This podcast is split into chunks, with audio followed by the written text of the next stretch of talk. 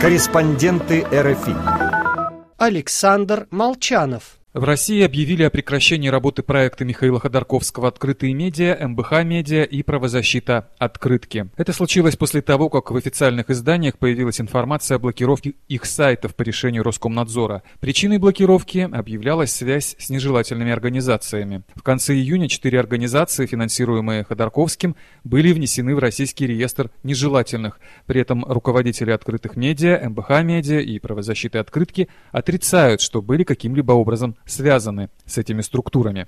Открытые медиа существовали с сентября 2017 года. Они получили грант компании Михаила Ходорковского Open Press, срок действия которого должен был завершиться лишь осенью 2022 года.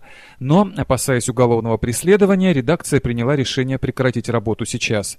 О подробностях случившегося РФИ рассказала главный редактор открытых медиа Юлия Ярош. Юлия, открытые медиа проработали 4 года. Не скажу, что они были спокойными, но все же вас не закрывали. Что вдруг изменилось? Почему сейчас принято такое решение, на ваш взгляд? Ну, мне кажется, причина очевидна, да. С одной стороны, есть рост проекта, Понятно, что совсем а, маленький проект, который никто не читает, э, им не будут заниматься. Я не скажу, что мы сейчас какие-то огромные, мы, конечно, меньше, чем та же «Медуза». Если судить по трафику, у нас там э, в лучшие месяцы было, по-моему, 20 миллионов просмотров на сайте. Вот. Ну и там несколько раз меньше, ну, уников. Там почти 3 миллиона подписчиков на разных платформах. А, неплохо мы собирали на рекламной сети Яндекса. Мы подросли. За какой период вам удалось добиться таких показателей? Показателей? В целом у нас э, максимальные значения были как раз вот 20 э, год и начало 21 Поскольку мы издание новостное и про политику, да, про политику, про общество, то, соответственно, как только оживлялась э, политическая повестка, у нас, соответственно, вырастал, вырастал трафик, да, ничего в этом такого волшебного нету. Плюс у нас были резонансные материалы, высокая цитируемость. С цитируемостью достаточно сложно, ее никто не меряет, никто не меряет точно. Есть разные способы. Вот есть рейтинги медиалогии, можно бренд Analytics смотреть, можно какие-то, наверное, другие смотреть инструменты. Да? Вот мы ориентировались на медиалогию, и э, в последние годы мы занимали там традиционно первые места цитируемости в соцсетях, поскольку у нас большие соцсети. Да? Много раз занимали первое место, да, обгоняя и «Медузу», и «Rush Today» среди интернет-ресурсов. Плюс по цитируемости интернет-ресурсов в СМИ мы стабильно входили в двадцатку. По-моему, сейчас мы, надо смотреть последние месяцы, были, по-моему, даже в десятке. Вы сейчас называете цифры конкретно открытых медиа или всех ресурсов Ходорковского, включая МБХ медиа? Понимаете, это, конечно, выглядит как немножко запутанная история, но у э, Михаила Ходорковского есть э, много проектов, э, об этом лучше с ним да, говорить, и они не связаны друг с другом. То есть у него есть два медиапроекта, насколько мне известно, есть МБХ медиа, да, те проекты, которые он называл, признавал своими, связанными с собой, а, МБХ медиа и открытые медиа. У нас совершенно разные редакции, разная редакционная политика, разные платформы. Я, я не знаю, в чем их миссия, да. У нас, собственно, предполагалось обычное новостное медиа. А, оно существовало на грант, э, делало на, на этот грант э, материалы, новости, естественно, там за эксклюзивами мы постоянно да, охотились, э, расследования. Мы собирали большую аудиторию, то есть в соответствии с положениями там о гранте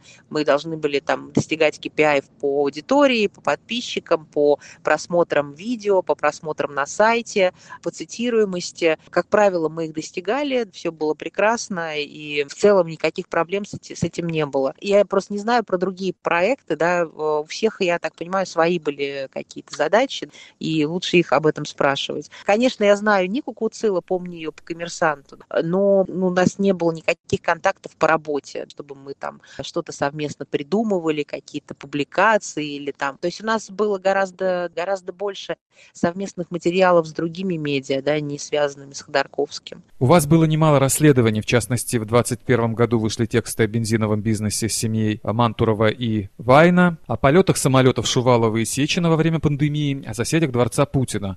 Может, сегодняшние события — это месть кого-то из героев подобных публикаций? Про Шойгу было последнее, да. Честно сказать, я не думаю, что это какой-то а, прицельный заказ.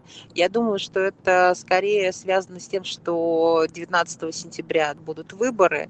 И есть такая парадоксальная немножко история. Вы, наверное, видели новости. В ЦИОМ проводил опрос и сказал, что политическая активность россиян находится на минимуме за 17 лет. Вот парадокс заключается в том, что аудитория этой темой, вот темой предстоящих выборов, не особенно увлечена. У нас э, новости, которые связаны именно с предвыборными кампаниями разных людей или там с какими-то решениями э, Центра сберкома, да, редко попадали в самые читаемые. Но мы, естественно, ее отрабатывали, потому что мы же про политику, а это же, по сути, там, в общем, одно из значимых событий года. И даже для аудитории, да, это была, возможно, не самая акцентная тема, та, которую к нам прям приходили читать, но при этом именно со стороны властей, как мне кажется, эта тема, которую мы поднимали, вызывала наибольшее раздражение. То есть какие-то отдельные расследования в отношении отдельных людей, они, возможно, не вызывали такого раздражения, как просто вот э, небольшие новости там про кандидатов спойлеров, да, когда какого-то ставят кандидата, да, который отличается от популярного оппонента, фамилия на одну букву. Когда вдруг оказывается, что единороссы спонсируют своих же собственных оппонентов на выборах, да, или там, допустим, записи с видеокамер наблюдения не будут публичить, но на них все равно выделяется огромная сумма. Вот э, у меня ощущение, но это ощущение только, да, ничем не подкрепленное, что это, вот именно это вызывало наибольшее раздражение. Я не понимаю, почему так важно властям зачистить все просто до голой земли, то есть почему э, надо сделать так, чтобы уж, уж совсем, уж вообще никакой критики, никакой проблематики, ничего по этому поводу не поднималось. Я не знаю, почему а, это так важно, да, но я вот чувствую, что скорее оттуда шло какое-то раздражение в отношении проекта. Вы добились хороших показателей в смысле успеха у аудитории. Почему не удалось его монетизировать? Понятно, что это не было KPI, да, а, монетизация. Это то, что, чего нам искренне бы хотелось. Проект делается ребятами, которые, в принципе, работали в нормальных медиа прежде, да. Коммерсант, Ведомости, РБК, журнал Forbes, Дождь, даже РИА Новости. Ну, в любом случае, это какие-то большие медиа, которые, ну, наверное, за исключением РИА Новостей, да, живут по нормальным рыночным рыночным законам, ну, во всяком случае, прежде так было, да, живут на рекламные доходы и стараются максимально быть независимыми, да, от собственников, от каких-то вливаний, пусть даже грантовых, да. Конечно, мы в душе были бы счастливы, да, имея, получив большую аудиторию, со временем ее монетизировать. У нас даже были разговоры с Ходорковским об этом, с нашим грантодателем, что если получится, то мы можем заняться монетизацией, замещая частично грант, там, частично или пол полностью там, ну, вдруг, да.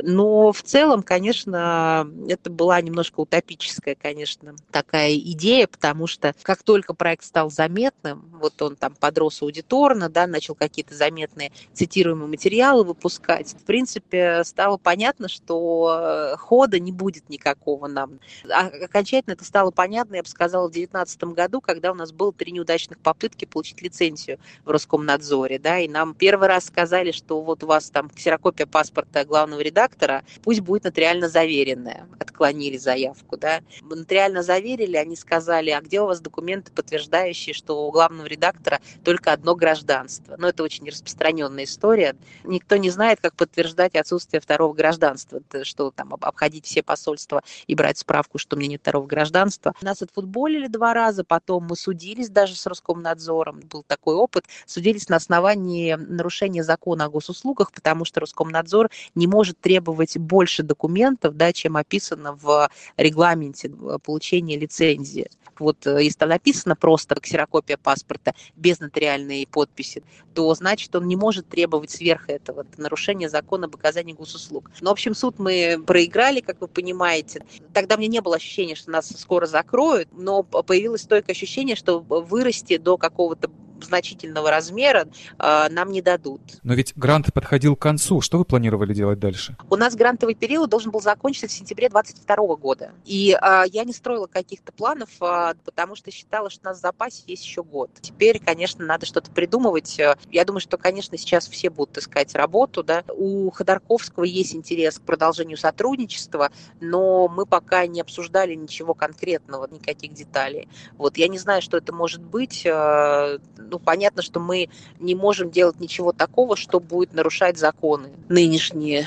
Поэтому я, честно говоря, затрудняюсь э, сказать, можем ли мы что-то делать дальше с Ходорковским. Думаем мы, конечно, во все стороны, как бы смотрим на, на все возможности. Но прямо сейчас ваши сотрудники уже настроены на поиск новой работы или есть надежда и желание сохранить коллектив? Если люди смогут в ближайшее время, кто-то из, из ребят найдет работу, я буду лично очень рада. А, если мы что-то придумаем со временем, вот я не знаю, я придумаю что-то там с, с Михаилом Борисовичем или без него, я, конечно, тоже буду счастлива продолжать работу с теми, с кем уже работала. Но я просто пока не знаю, что это может быть. Поэтому я очень надеюсь, что в итоге никто не умрет с голоду, все найдут какое-то пристанище и не уйдут из профессии, могут продолжать заниматься журналистикой, при этом а, все-таки не совершив никаких а, сделок с совестью. Как принималось решение о закрытии проекта? Все спрашивают про ожидания. Понятно, что мы надеялись на лучшее. Понятно, что мы, смотря по сторонам, что происходит с нашими коллегами, с другими проектами, понимали, что, наверное, ну совсем уж а, прекрасное будущее нас не ждет. Мы, естественно, обзавелись с самого начала юристами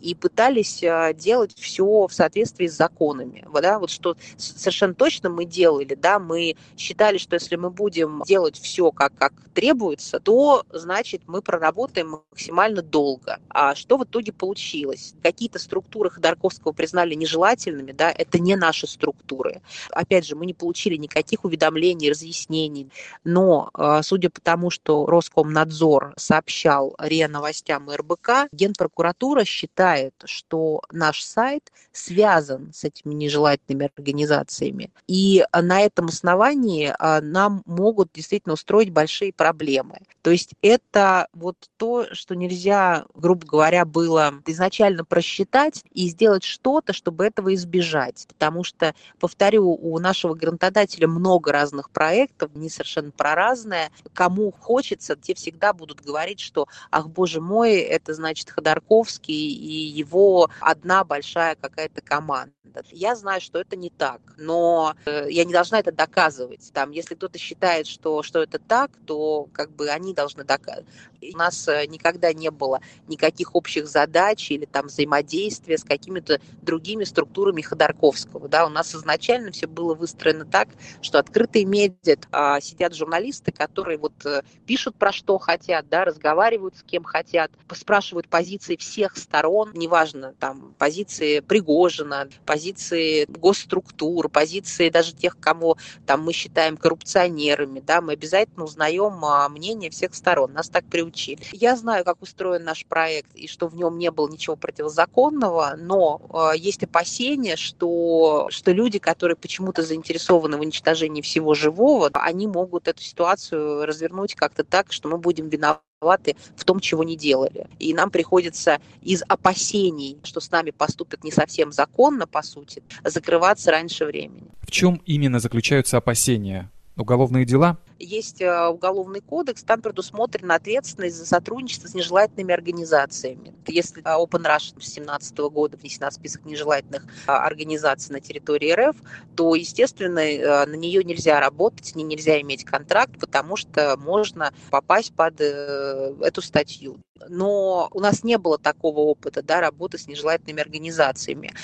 Но при этом понятно, что абсолютно любого человека, который работает на Ходорковского, можно попытаться обвинить в том, что он на самом деле как-то взаимодействовал. Я пока не понимаю, в чем, в чем связь может выражаться нашего сайта с, с нежелательными организациями, но мне вполне достаточно того, что Роскомнадзор дает такие комментарии. То есть я не буду дожидаться, пока рисковать да, свободы своей и свободой сотрудников, а, чтобы дождаться, пока кто-то нам что-то разъяснит. Можно дождаться не только разъяснений, но и неприятностей. Когда вы все же увидите документы от Роскомнадзора с формальной точки зрения блокировку сайтов и эти формулировки, можно будет оспорить в суде? Конечно, это можно попытаться оспорить в суде. Единственное, я про себя думаю, что это достаточно бесполезное занятие. Не уверена, да, что у нас будут на это средства и силы, желание. Ну, есть действительно ощущение, что правды мы все равно не добьемся. И поскольку э,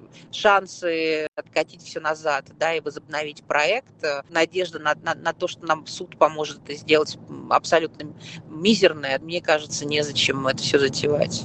Тем более у нас уже был опыт, опыт суда с Роскомнадзором в 2019 году. Ничем это не закончилось хорошим. Как настроение у журналистов? Сильно расстроены? Нет, у нас э, достаточно молодая команда. Там ребята живые, любопытные, как сказать, не боящиеся перемен. Я, я бы не сказала, что там кто-то запил с горя. Конечно, все немножко в шоке, потому что все очень быстро происходило. Мы-то были нацелены на долгую работу. Мы собирались еще работать и в следующем году.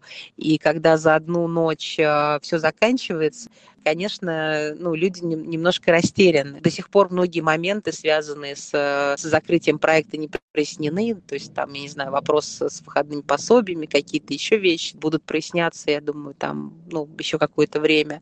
Конечно, люди растеряны, но я не вижу каких-то отчаянных комментариев. Я вижу, что все пытаются быть спокойными, отважными, думать про перспективу, мне кажется, что все выживут так или иначе. Михаил Ходорковский поблагодарил журналистов своих медиапроектов за совместную работу. Цитата «Политические репрессии, ликвидация Института независимого суда и выборов, затыкание рта правозащитникам и журналистам показывают возврат путинского режима и Путина лично к устаревшей советской модели с поправкой на его персональную алчность и алчность его окружения», отметил Ходорковский в своем телеграм-канале. Для Международного французского радио РФИ Александр Молчанов.